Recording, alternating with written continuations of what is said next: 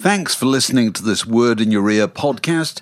If you'd like to get early access to all our productions ad free, priority booking for our live events, and to take part in our weekly quiz, go to patreon.com slash word in your ear for more details. Hey, I'm Ryan Reynolds. Recently, I asked Mint Mobile's legal team if big wireless companies are allowed to raise prices due to inflation. They said yes. And then when I asked if raising prices technically violates those onerous two year contracts, they said, What the f are you talking about, you insane Hollywood ass? F- So to recap, we're cutting the price of Mint Unlimited from $30 a month to just $15 a month. Give it a try at mintmobile.com slash switch. $45 upfront for three months plus taxes and fees. Promo for new customers for limited time. Unlimited more than 40 gigabytes per month. Slows. Full terms at mintmobile.com. Millions of people have lost weight with personalized plans from Noom, like Evan, who can't stand salads and still lost 50 pounds. Salads, generally, for most people, are the easy button, right? For me, that wasn't an option. I never really was a salad guy. That's just not who I am. But Noom worked for me. Get your personalized plan today at Noom.com. Real Noom user compensated to provide their story. In four weeks, the typical Noom user can expect to lose one to two pounds per week. Individual results may vary.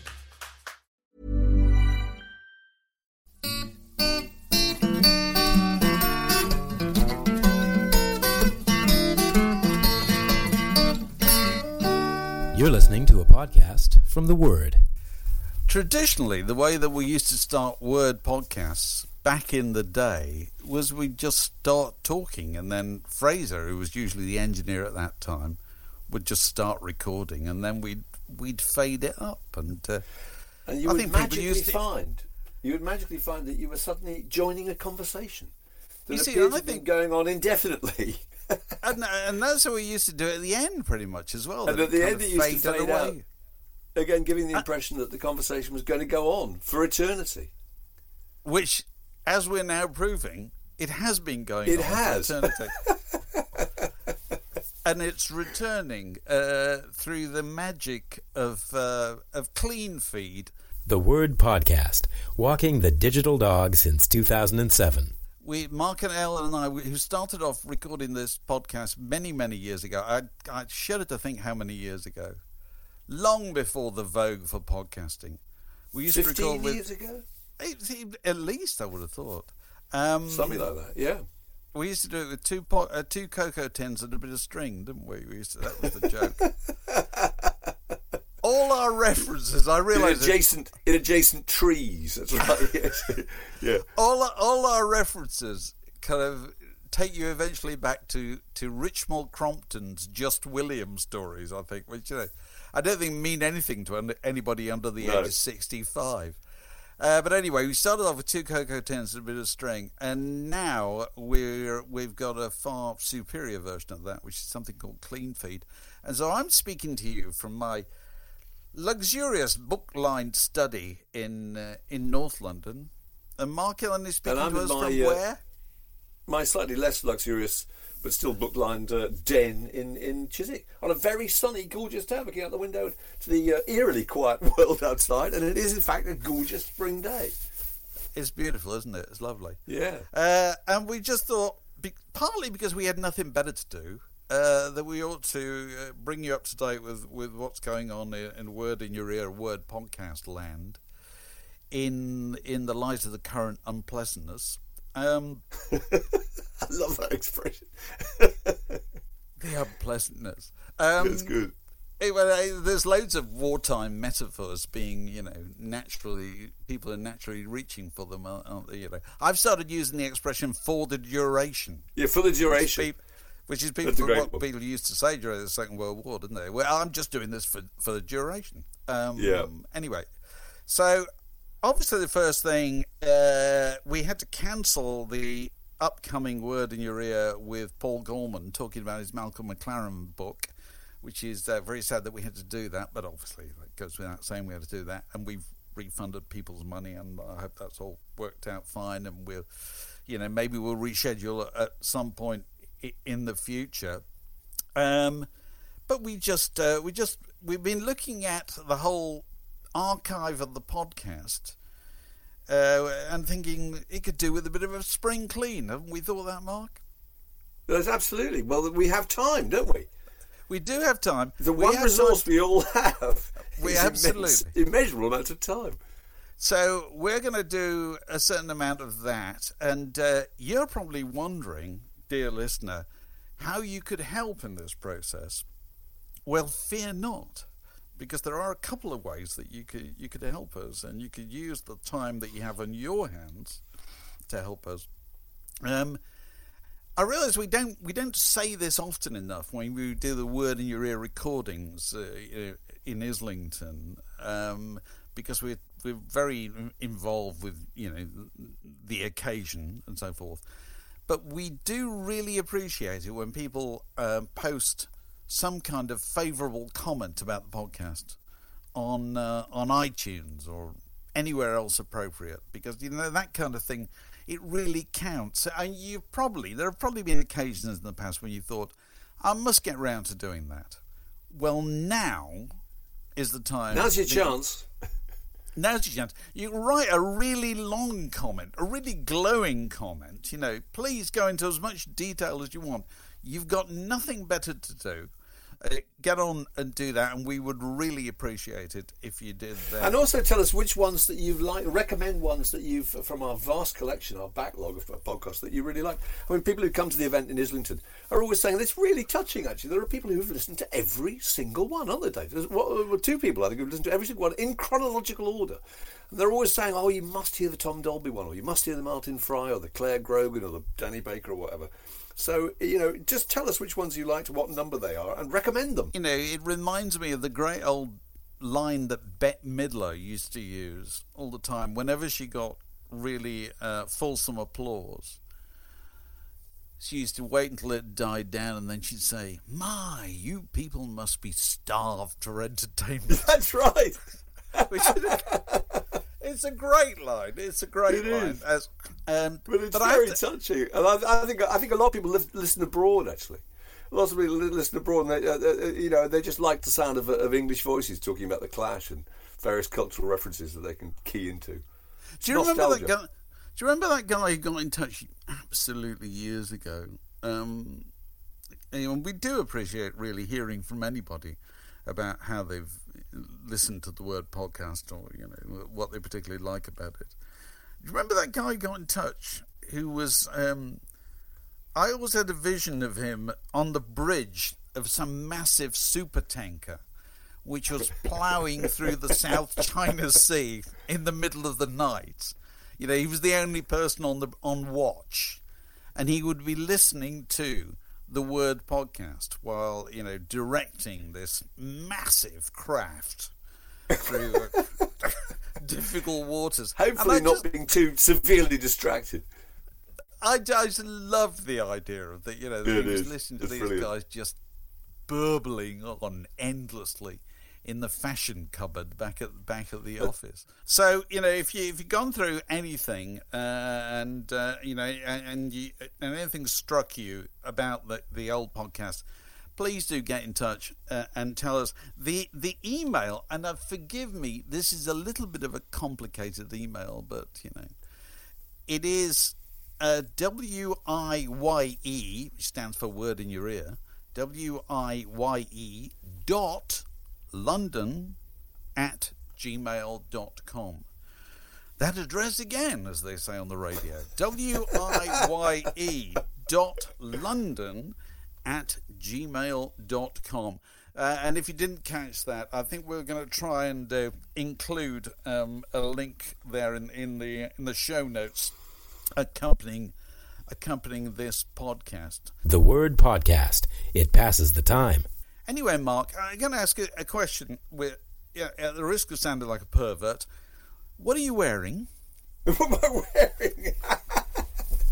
I'm not, if that's what you think, I'm not in a kind of a stained t-shirt with a kind of old pair of boxer shorts on. No, I'm fully dressed. I'm wearing a green cotton shirt and a pair of jeans and, and, and some shoes, and you know, I'm uh, I'm functioning as normal. I mean, I guess half the world probably doesn't get out of their pajamas, do they? I mean, I don't know. Well, I don't know. You see, I'm quite. What are you I'm wearing? quite, I'm quite. Yeah, I'm, I'm wearing a pair of tracksuit bottoms actually, but but they're quite smart, uh, and a sweater and a t-shirt, and uh, but I'm quite used to working from home. Um, And I, I, I'm a great believer. You know, you know Peter Robinson, who used occasionally Oh, yeah, yeah. contribute to words. Yeah. Peter Robinson, who's a really good writer and very Terrific writer. very abreast of. If you want to know what's in the chart this week and why, Peter's the man to tell you. Um, but he used to say that he, he didn't think it was right to work at home unless you put proper sh- proper shoes and socks on. I think that's right. There's a, there's a psychology. A lot of freelancers will tell you that that you must get out of your pajamas or your nightie or whatever. You can't make business calls when still wearing a dressing gown. It's just you're not in the right kind of psych- psychological headspace. I think that's absolutely true. Yeah. Um, so, But it's funny because people like you and I, if, if, if people have, have done a lot of writing at home and been at home and written books and things like that, the whole idea of self-isolating is not a new thing at all. We're quite used to it, aren't you? Everyone else is, is sort of, you, know, meet when you're wandering around the block on the rare occasions you're allowed to do that now. They're all a bit sort of alarmed about being at home. But we've been Well- there. We've been there for years, Dave, haven't we? I We're had- old I mean, pros. It's been very weird for me the last few months because I've been completing a book, and uh, all the time you're working on the book, all you're reading is pretty much towards the book, you know, and all you're thinking about Yeah. every day is what you've got to do, and uh, and you know you, you're ploughing towards a deadline which you're determined to meet and so forth.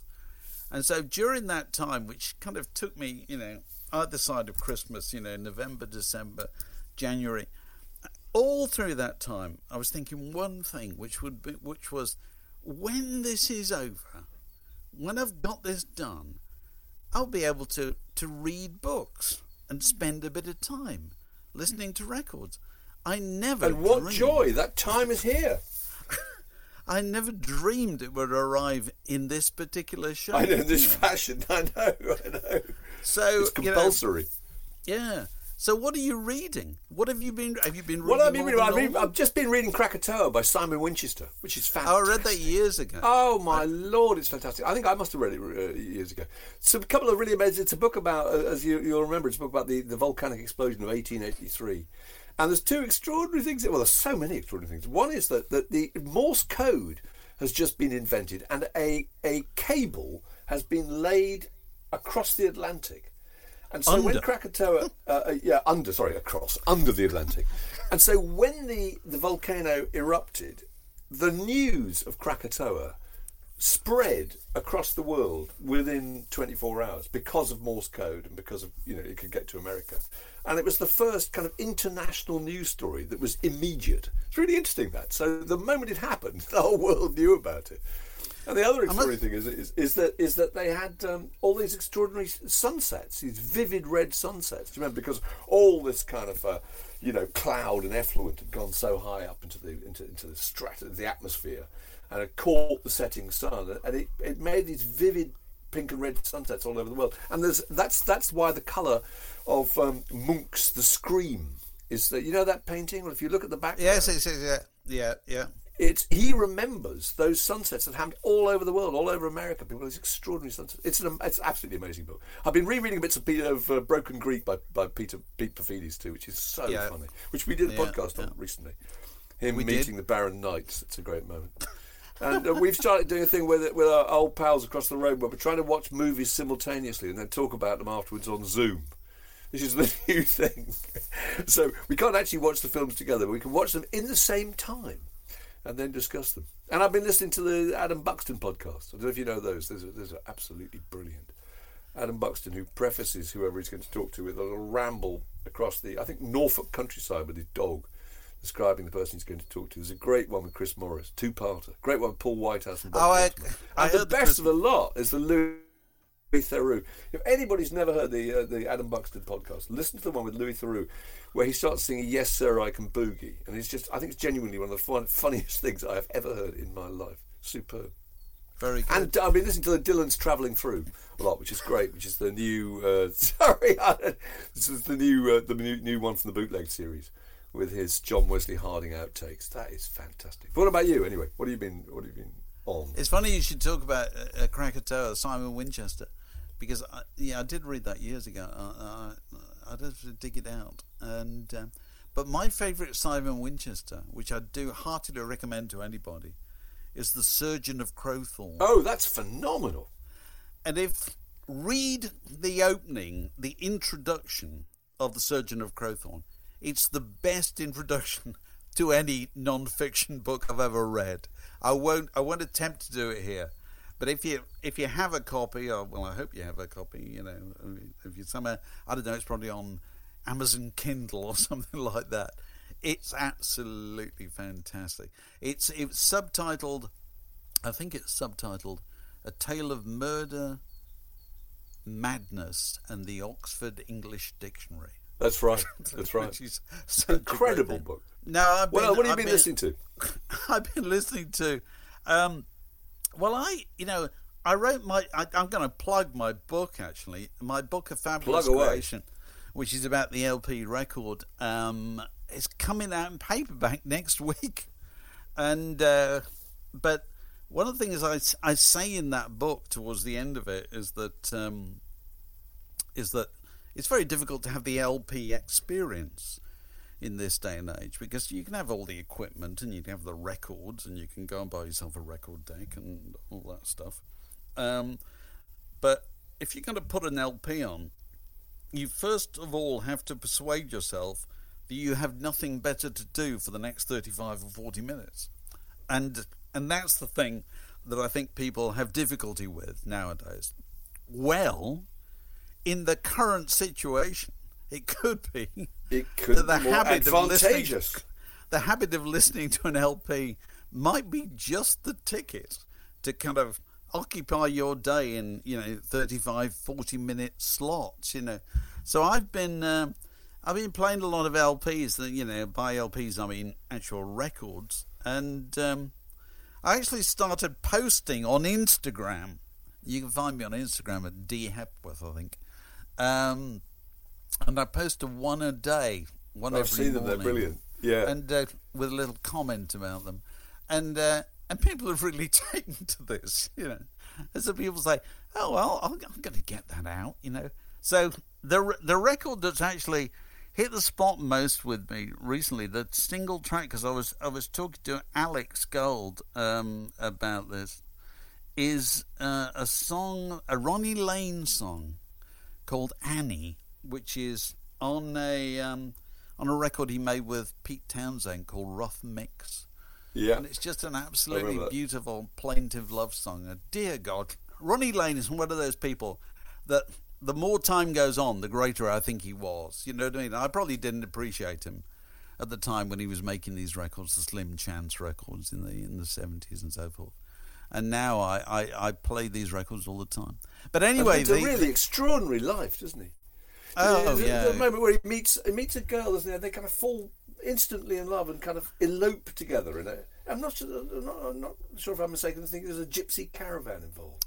But well, he ex- no, he left the Faces, who at the time were one of the biggest groups in the world, and uh, and went off and decided he was going to tour in a gypsy caravan. that's right. How do you think that turned out, readers? you know, but anyway, we're still talking about made- it now. He made some great records. And, and the other thing, the other record, actually, the record of the week, and I've got, I'm looking at the cover right now because it came out 50 years ago, uh, just about this time, is Joni Mitchell's "Ladies of the Canyon," What a fantastic record. which is, of course, all Joni Mitchell records, particularly from this time, are all absolutely extraordinary.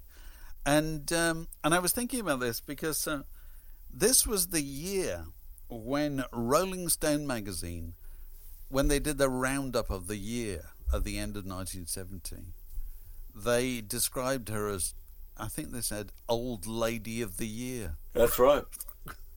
which is rather you know disrespectful um, way of alluding to the fact that she appeared to have had An exciting romantic uh, love life, wasn't it? A busy, of- a bu- busy love life with very Yeah. well-known, you know, musicians. Yeah. you know, Gra- Graham Unbelievably unkind. James Ta- unbelievably unkind.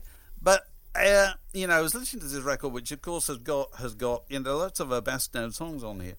Big Yellow Taxis on there, and the Circle Game, and things like Woodstock's on there. Her version of Woodstock, because it was just the year after Woodstock. But uh, you've been listening to it as well, haven't you?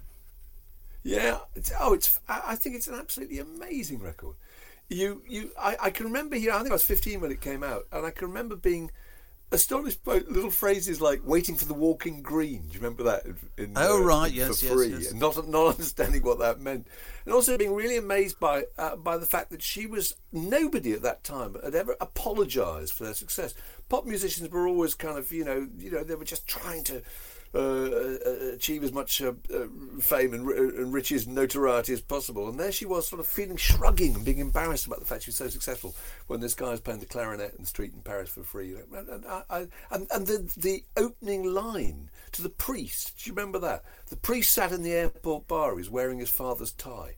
I mean, there's so much information in that. It's like the opening to a novel. This is the woman who, who later on wrote lines as great as on Harry's House and Hissing of Summer Lawns. A helicopter lands on the Pan Am roof like a dragonfly Like on a tomb. dragonfly on a tomb. Absolutely brilliant. and I think, and I got sidetracked from listening to the record. To we must come back to the record in a moment. I got sidetracked actually by going to that clip of her on the Dick Cavett show, which you can find on YouTube where uh, you know she's not been allowed by her manager to go to Woodstock and perform. She's had to stay and do the Dick Cavett show. And Steve Stills and uh, Crosby and the Jefferson Airplane have come back from the battlefront and are reporting on it. And it's extraordinary to watch this sort of terrible kind of uh, expression where she's just so so so so so miserable that she wasn't able to go, but then wrote the great song about it, having never attended. Yeah, yeah. But yeah, also, you that sent me a uh, you sent me that fantastic piece in Rolling Stone, a review in Rolling Stone, which I was really impressed about because if you think that the music press in Britain at the time, you and I have often talked about that review of Sergeant Pepper in 1967. You know, a piano is much in evidence here, and I smiled at the rhyming of Rita and parking meter. It's a saucy song with a jog beat, which will get your toes a moving. You know, now that's only a few years before they're writing here, the American press, about. Um, you know, about Ladies of the Canyon with with a real understanding. The the only and, and so much enthusiasm for what she did. An album of departures, overheard conversations, and unquiet triumphs for this hymnal lady who mixes the mingles the random with the particular so effectively. And they, they talk about her enigmatic poetic word journeys. They really, really get the measure of her and the technical uh, ability that she had to play. Uh, you know how, how phenomenally accomplished she was. But it's also interesting that they still talk about her in terms of the ladies of folkdom. So it's Well, Buffy they- they they also you know, call her- Collins. They also call her a chick singer, don't they? Oh, chick singer, yeah, it's a chick, uh, a chick folk singer. That's right.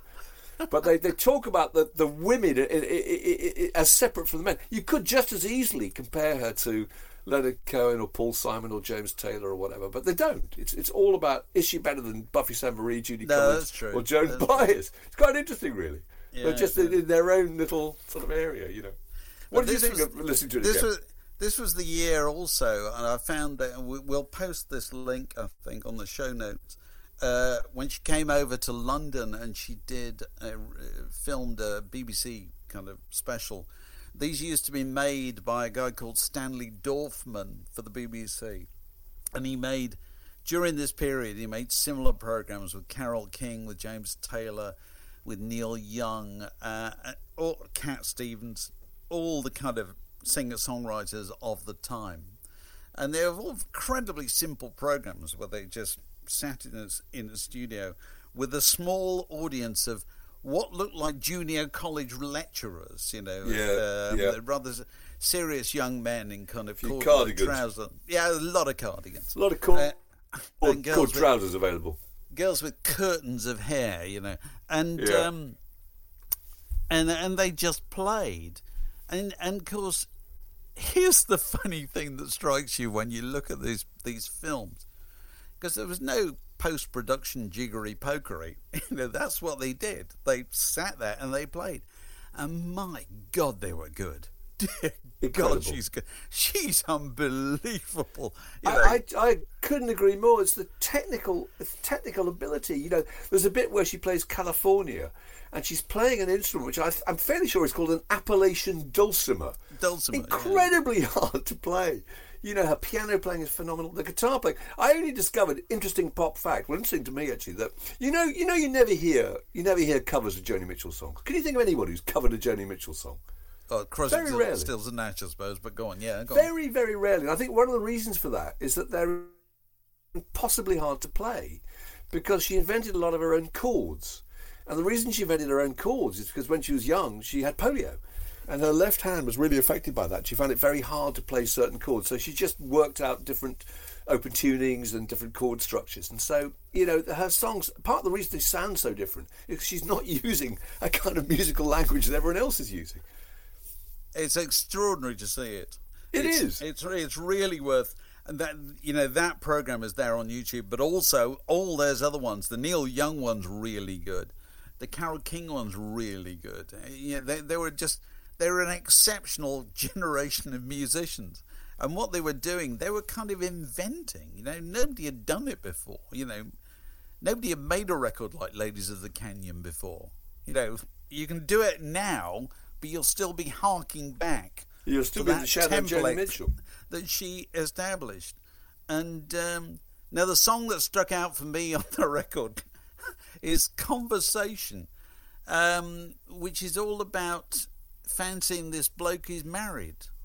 Yes. And, uh, and about how how uh, you know his wife only only brings him out for show, you know, and then whisks right. him away or whatever.